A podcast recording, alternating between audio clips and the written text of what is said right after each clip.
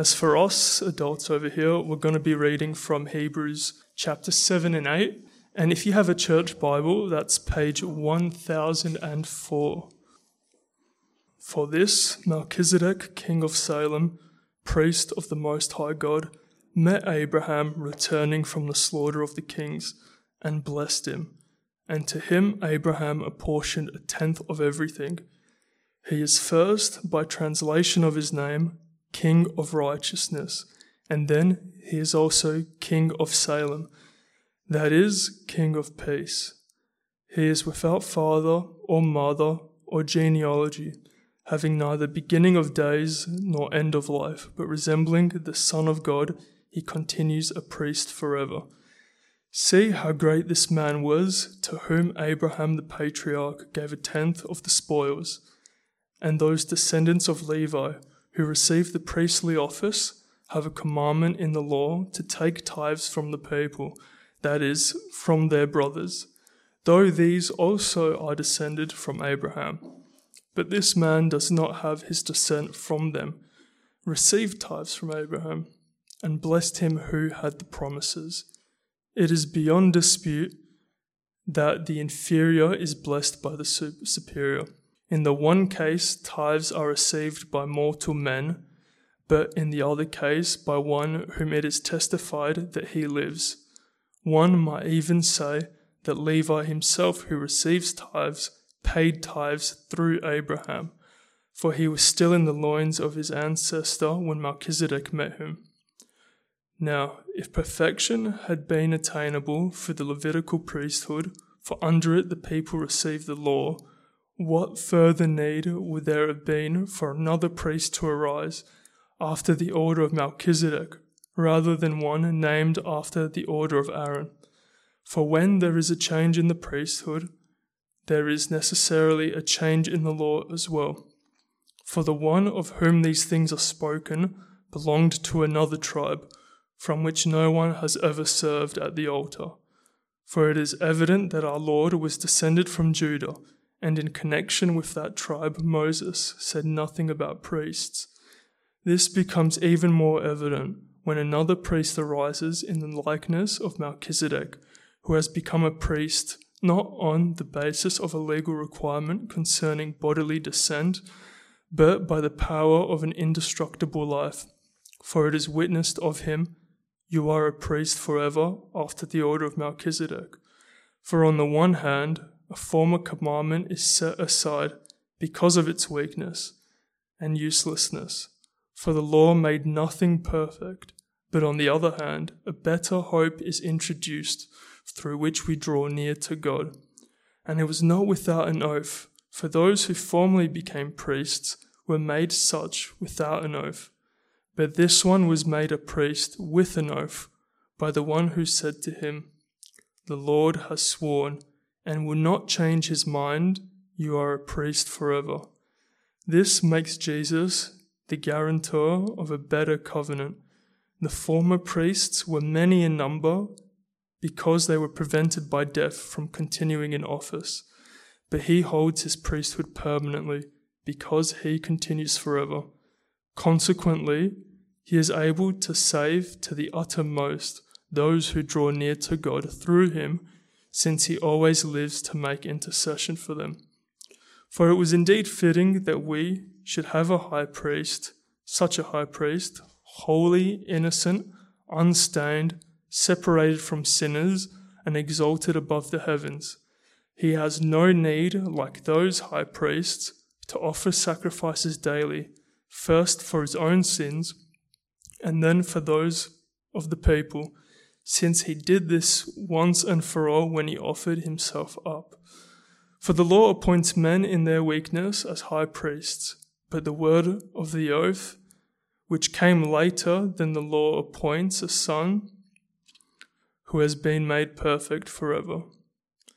Now, the point in what we are saying is this we have such a high priest, one who is seated at the right hand of the throne of the majesty in heaven a minister in the holy places, in the true tent that the Lord set up, not, not man.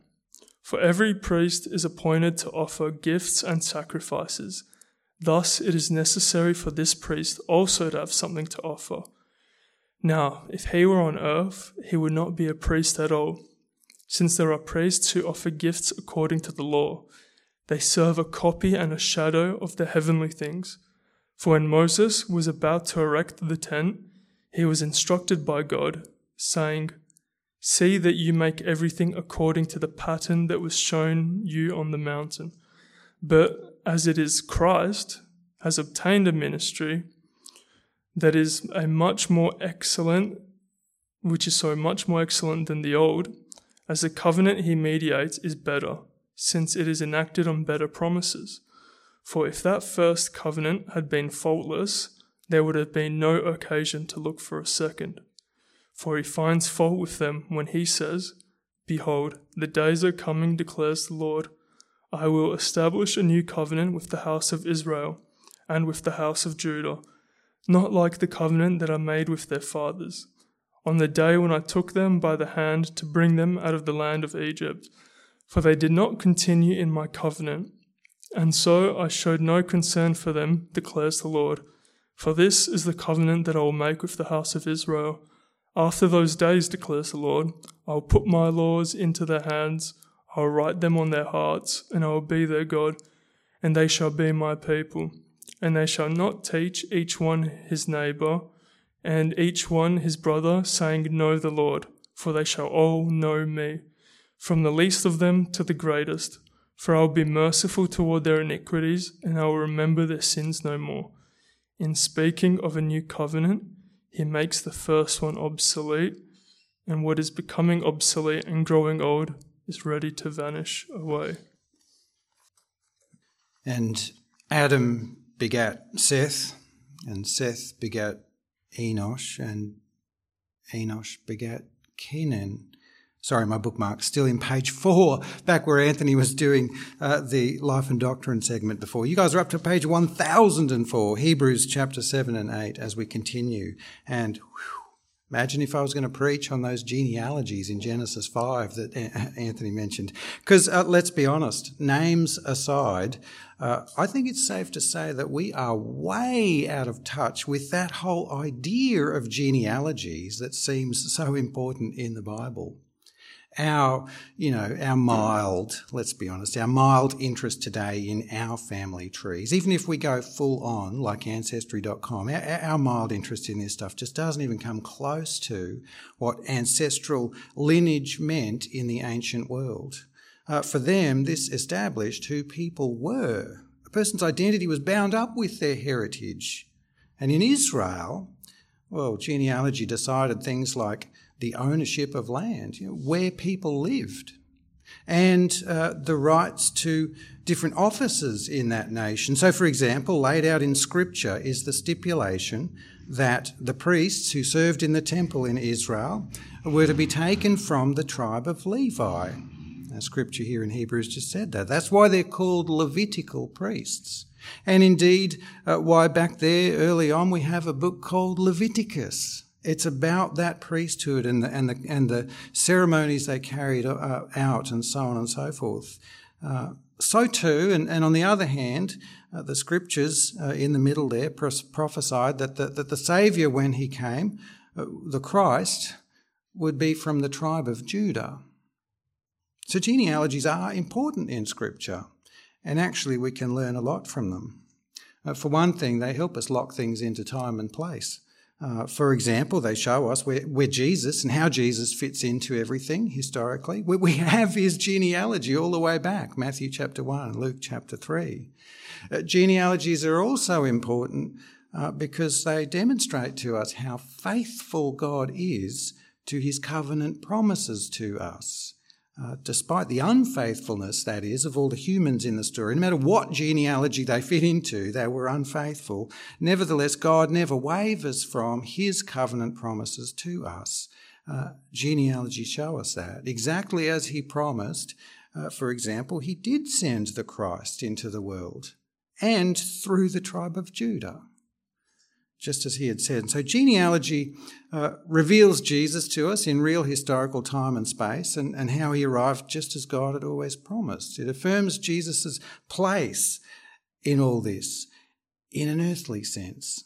He is, in fact, eligible for the kingship of Israel, one of the themes we've been thinking through, kingship. He's eligible uh, for that in regards to his ancestral lineage in Israel. He's born of the tribe of Judah. But in another sense, he was only supposed to be the son of Joseph, wasn't he? We know that too from Christmas, don't we? He, he was also, as we know, the Son of God. Uh, who took on human form in that way at that time. Light from light, uh, true God from true God. And in that sense, he has no biological parents, no ancestry, no genealogy whatsoever to speak of, not even an origin, no beginning of days. In his human nature, yes, sure, the son of Mary of Bethlehem, born in Judah. But in that eternal nature that he's always had, being divine, well, well, Jesus actually brings to this Bible story help from outside.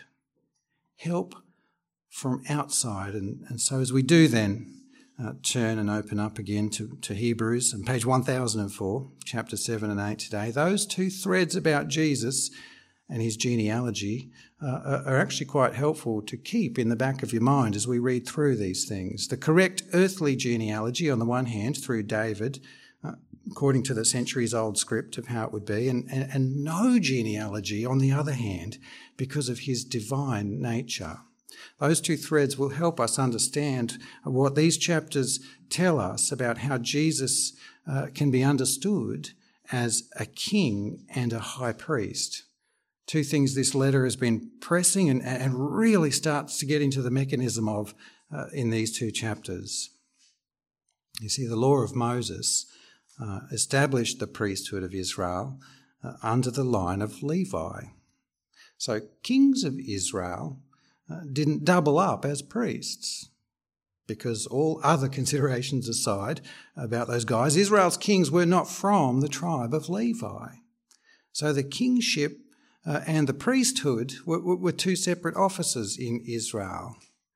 In the Old Testament, there's examples of, of, of kings getting that wrong. So, King Uzziah, for example, uh, thinking he could double up as a priest, went into the temple to burn incense, some, uh, incense, something that only for the priests to do, and his face broke out immediately in leprosy.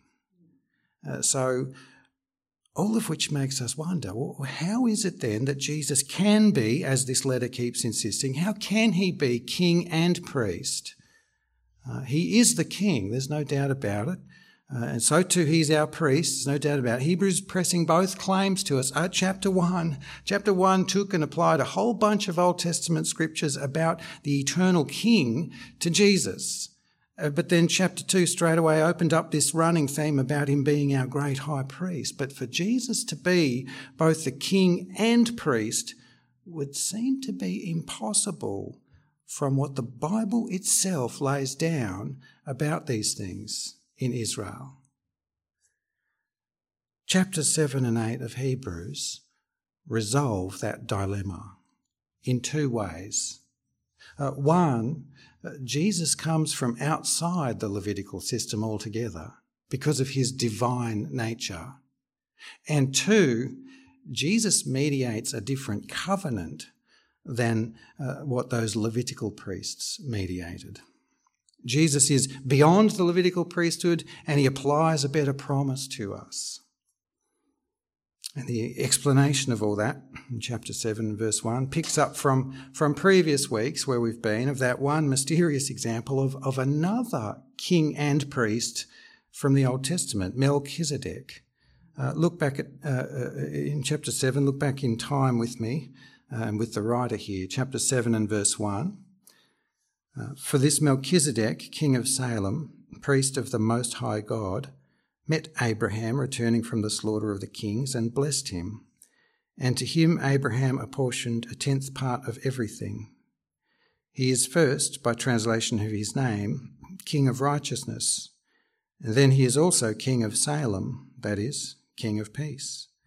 He is without father or mother or genealogy, having neither beginning of days nor end of life, but resembling the Son of God, he continues a priest forever. Mysterious Melchizedek is both king and priest. He is priest of God Most High, verse 1. And he is king of Salem, or king of peace, that is. And by translation of his actual name, he is king of righteousness, verse 2 without getting distracted about speculations as to, as to who Melchizedek was, this mysterious character, let's instead look to the point that the author is actually making here uh, at this part of the letter. Melchizedek demonstrates something beyond Israel. Beyond Israel. He can be both king and priest because he stands outside Israel altogether. In fact, he predates Israel. He predates the ceremonial law given to Moses that established their Levitical priesthood. The writer says that metaphorically here in verse 10 when he says that uh, Levi, uh, Levi, the great grandson of Abraham, going way, way, way, way, way back, Levi, the grandson of, great grandson of Abraham, from whom all those priests in Israel eventually later came, Levi himself was still in Abraham's loins when this priest king Melchizedek guy came visiting. That story uh, is in Genesis 14. Uh, we read it a few weeks ago. It took place before Abraham was even promised a son in Genesis 15. Before Abraham was even called Abraham in Genesis 16. It was maybe a hundred years or so before his great grandson Levi was eventually born. And it was 500 or so years before the law was then given to Moses to establish the Levitical priesthood of this new nation that had formed Israel from among the descendants of Levi. And of course, the kingship of Israel was another 500 or so years, even later than that. So, point one about Melchizedek here is that he demonstrates the concepts of priesthood and kingship from well beyond the, the limited frame of reference of the Israelite nation. And secondly, uh, notice that he sits above Abraham in that encounter in Genesis 14. He is the superior one in that exchange. And maybe you know from the Gospels uh, Israel's claim to fame as being children of Abraham. Uh, and if so, then you'll get a sense of how important this second point is here. Melchizedek is greater than Abraham. Melchizedek blessed Abraham, verse 7, not vice versa. Abraham paid tithes to Melchizedek, verses 8 to 10, not vice versa both of which emphasize that Melchizedek is the greater party in all of this. That's what this scripture here is saying. The abbreviated version of that is in verse 4, I think. See how great this man was, to whom Abraham the patriarch gave a tenth of all the spoils. And yet, as per point one, Melchizedek's not even from the nation of Israel. He's not even from the line of Abraham, their forefather. He's of entirely unknown origin, and in fact, verse 3, of no origin. Without beginning of days, he's like the Son of God in that respect. And the other tribes of Israel pay tithes to the tribe of Levi for their priestly work that they carry out on their behalf, but the, the whole nation, including the tribe of Levi, paid tithes to this outsider priest king, Melchizedek through Abraham, says verse 9. So Melchizedek's beyond Israel. Melchizedek is greater than Israel.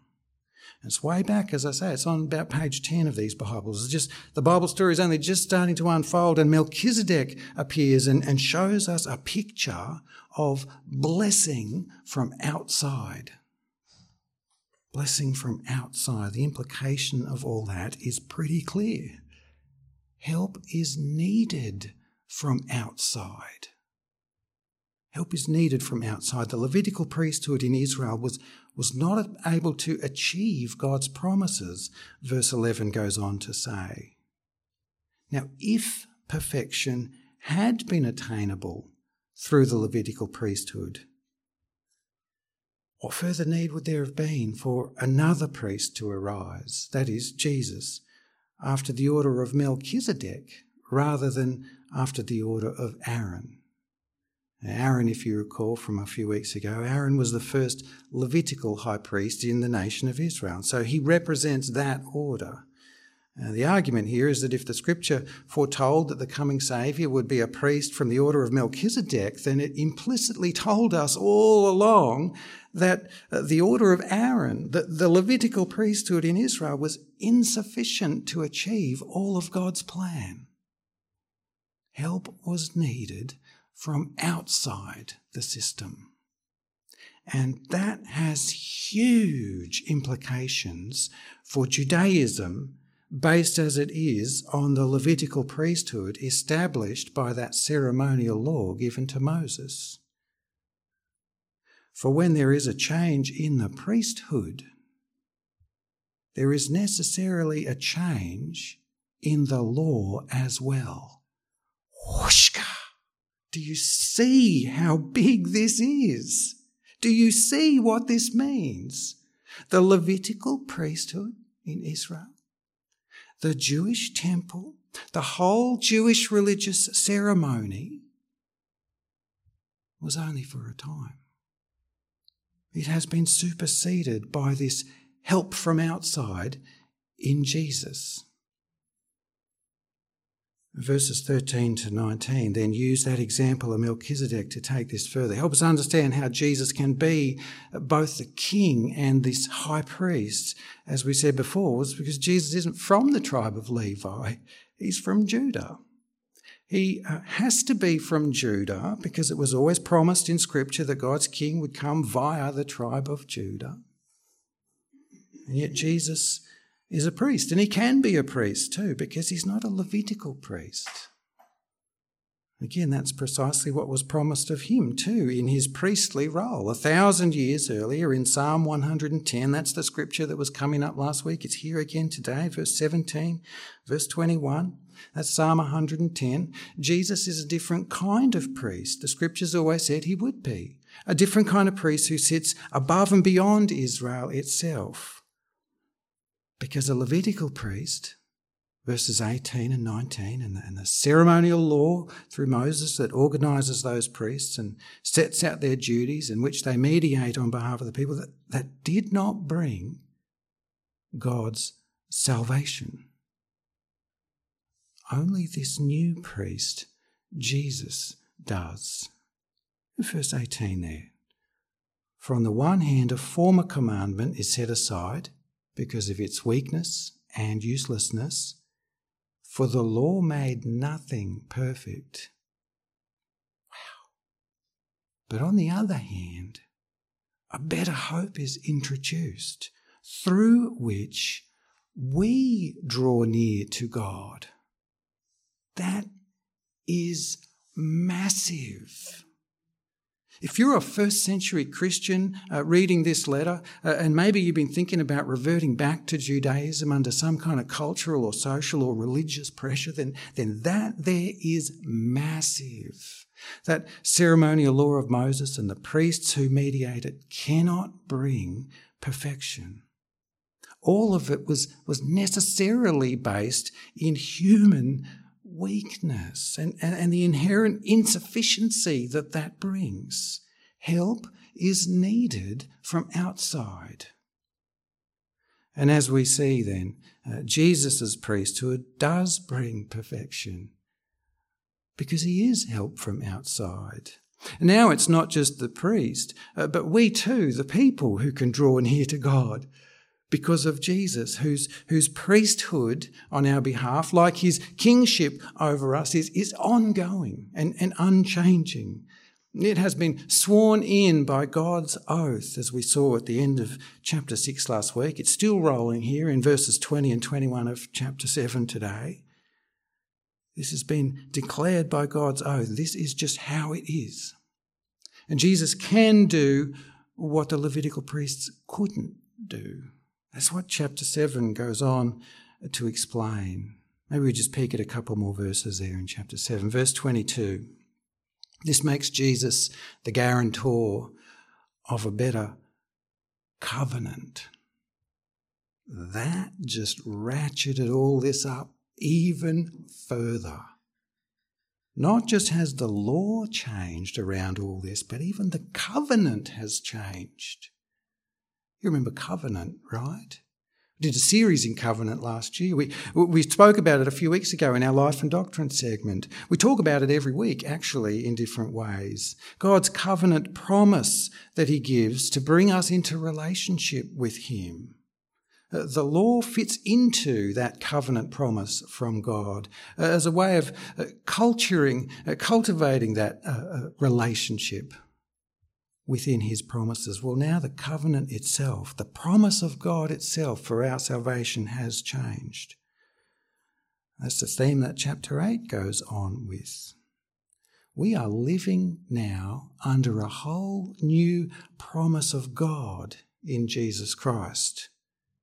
This is the new covenant in my blood, he said. If covenant has changed, then, then yes, the ceremonial law around that has changed too, and the priesthood that ministers it has changed.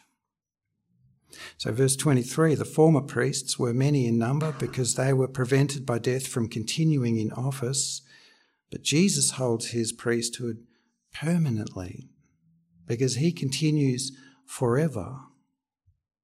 Consequently, he is able to save to the uttermost those who draw near to God through him, since he always lives to make intercession for them. Uh, better much this new covenant? Yes, yes, you bet. What, what wasn't attainable, in fact, through the Levitical priests and the old covenant that they ministered is realized through Jesus and the new covenant that he ushered in. Jesus is able to save and to the uttermost those who draw near to God through him turning away from, from, from that hope in Jesus back to, to Judaism and its priests and its ceremonies, which, which seems to be what this is about, I think, given that the length of this comparison that's running through Hebrews is going to. Going back w- would be to throw away certain salvation for something that cannot ever bring salvation. It would be madness, wouldn't it? But it's not important, I don't think, just for those first century Christians uh, to take hold of these things, wrestling as they would have been. They would have been wrestling, wouldn't they, at the interchange of the old and the new. Uh, it's also important for us to take hold of sitting here today. I mean, you and I might not have thought about switching to Judaism. Some of you might have probably in strange little fleeting moments we've all thought about such things. But, but more so, I think, this warning is every bit as urgent for us because there's a principle underneath this that is, that is universal to, to all of those kinds of thoughts that we sometimes have about other hopes. It is only Jesus who can save because only he is help from outside. Nobody and, and, nothing else can save. We're not talking here about be, being saved from, from cultural rejection or something, or saved from struggles or hardship or trivial things in this life or any of those things. We're talking about being saved from our sin. The great promise from, from, from back where Anthony was before on page three of the Bible, uh, the great promise that we'd be brought out from under God's judgment uh, for our sin and, and into his arms here in Hebrews, in this beautiful verse 25 of, of chapter 7. See how perfectly sufficient Jesus is to do that. He can save, and He will save to the uttermost, which means nothing else is even needed. Jesus is able to save fully, completely, perfectly, forever those who draw near to God through him. And since he always lives to make intercession for them at the throne of God, he will. So entrust yourself to him completely, exclusively. The sacrifice that he made when he, when he offered up himself at the, sin, uh, for, at the cross for our sin, that's the perfect and, and final priestly offering on our behalf. Don't be distracted by other ideas. Don't be uh, enticed by easier or, or, or more appealing, perhaps, uh, religions, as they might sound. Don't, don't look to ceremony and such things for your salvation. Don't look to, to priests and pastors or such for your salvation nor even to institutions. No, not even to the church should you look for your salvation. Only Jesus can save you from your sin. So you must draw near to God through Him. Summarizing all of that, then, chapter 8 brings us home today by, by just making sure we haven't lost track of the king side of all this Chapter 8, verse 1. Now, the point in what we are saying is this we have such a high priest, one who is seated at the right hand of the throne of the majesty in heaven. There's the king side in all of this from back in chapter 1.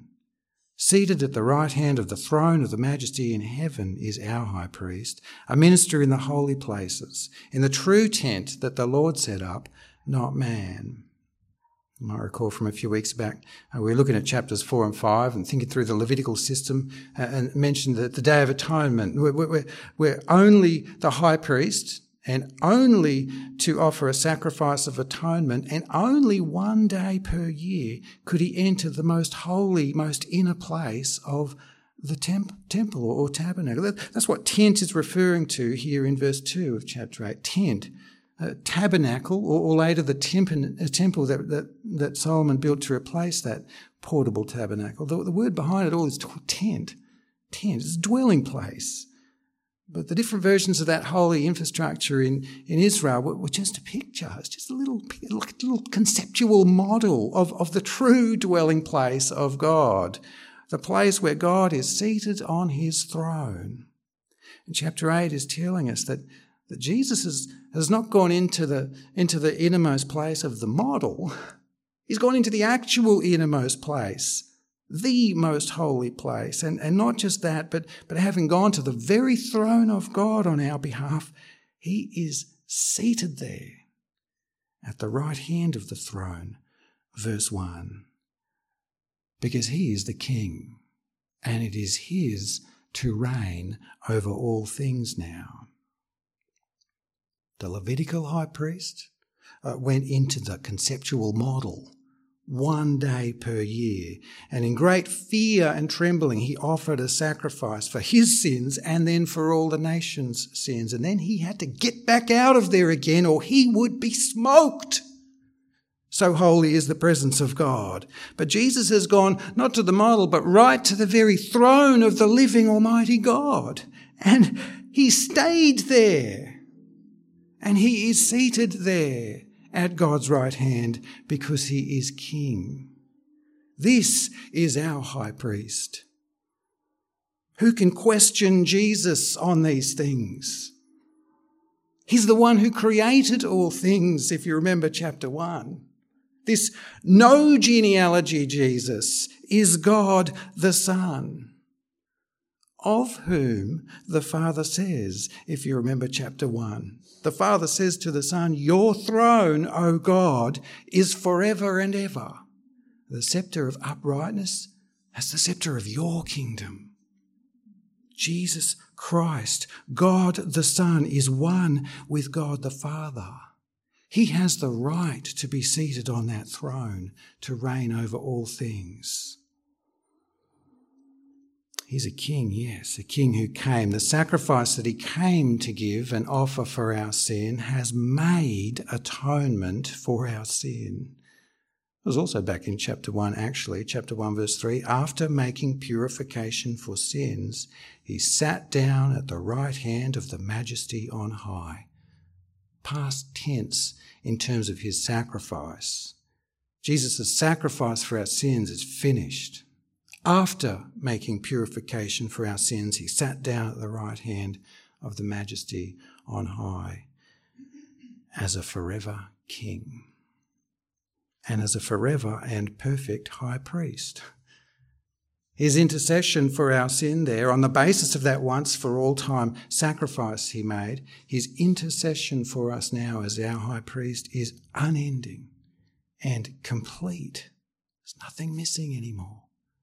The Jewish temple, uh, the earthly priests, uh, the offerings that those priests presented, they, they, were all just copies, just little shadows, uh, uh, uh, uh patterns, it says, of the true and, and, heavenly thing that was to come, chapter 8 and verse 5. They're just shadows. It's like little models of it. And the true heavenly thing has now come.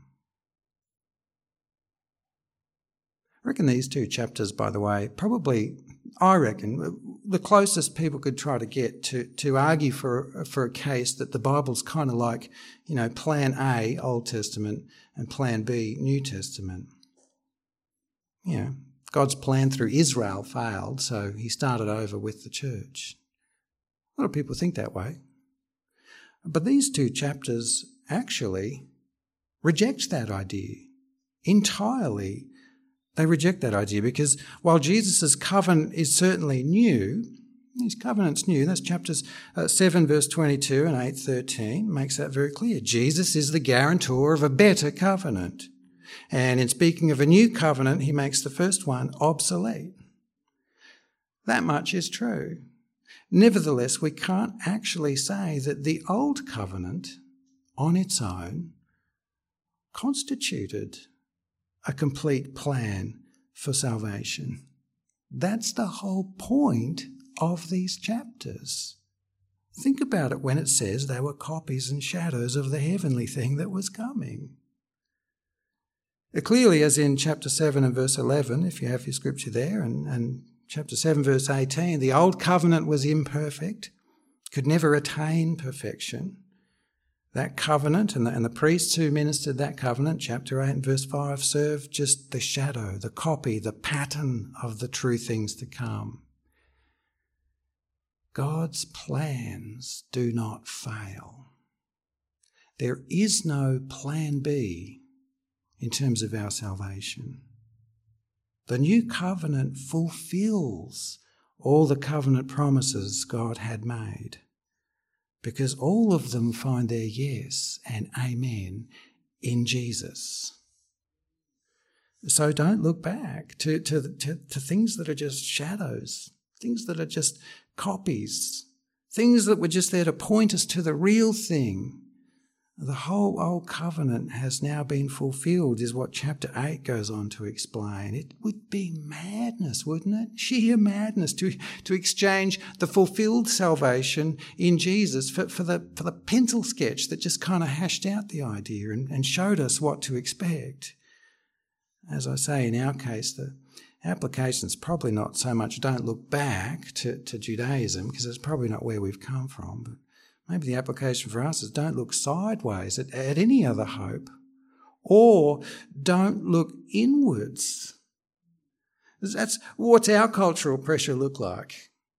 Well, two, two social narratives, I think, that chatter away in our ears all the time. In one ear is this constant message you need this. Now, you need this. And it's, you know, it could be anything, whatever ceremony or ritual or, or trinket or short course, maybe, or a book or a retreat, some spiritual person, some institution maybe is trying to sell. The other ear has got this one going all the time. You can do this. You've got this. You can do anything if you just set your mind to it. Sorry, but but neither of them can help when it comes to this. The promise for the salvation from our sin that we all truly need is, is only achievable and only achieved by Jesus. That is how God has always ordained that this would be, and He has ordained it forever. Those social narratives sound like they're coming from very different directions, but the net effect is actually very, very, very, very much the same. They, they both eventually focus all my thoughts and my hopes of salvation on me.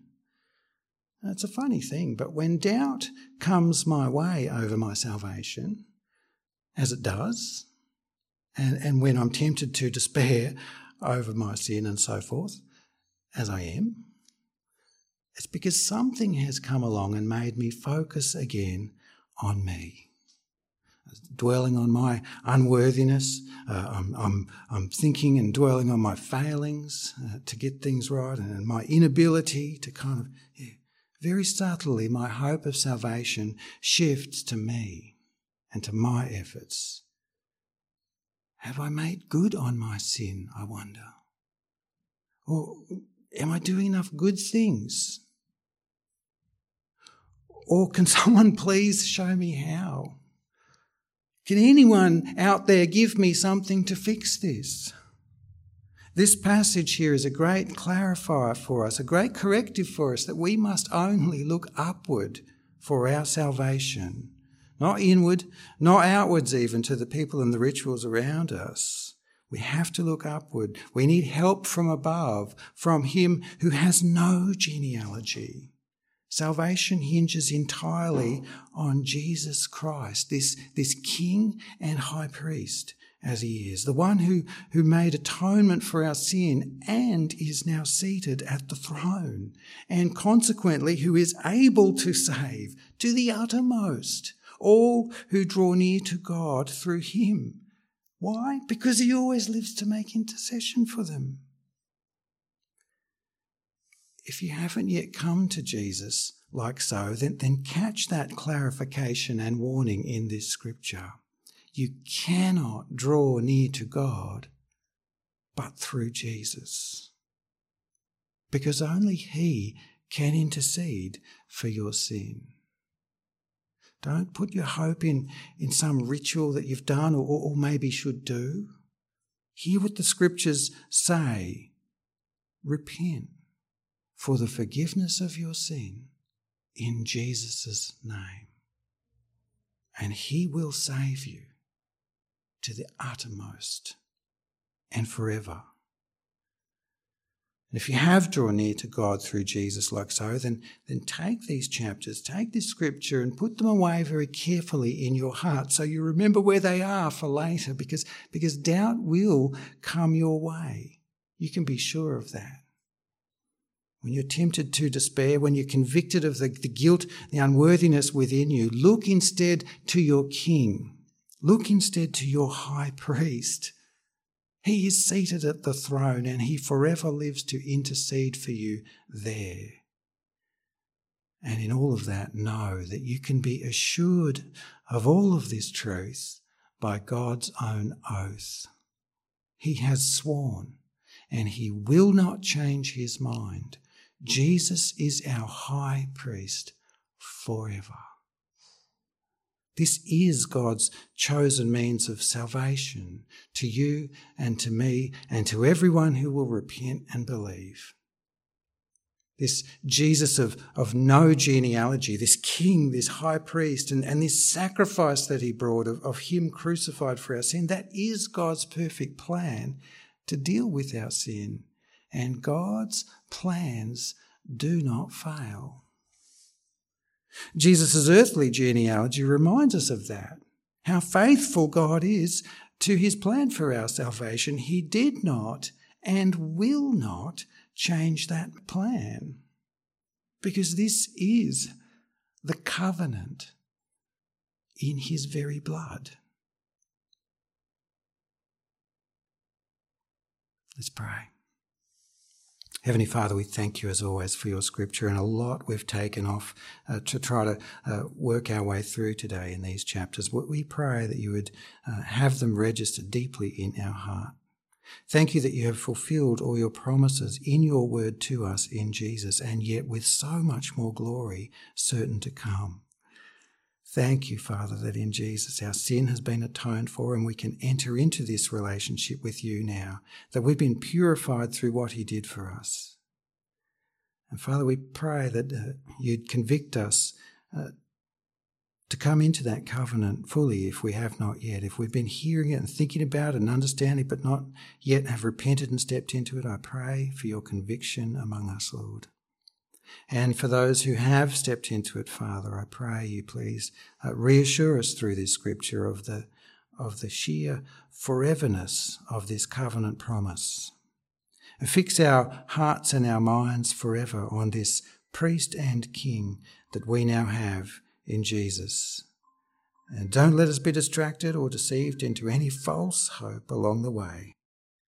Amen. As we uh, celebrate uh, the Lord's Supper today.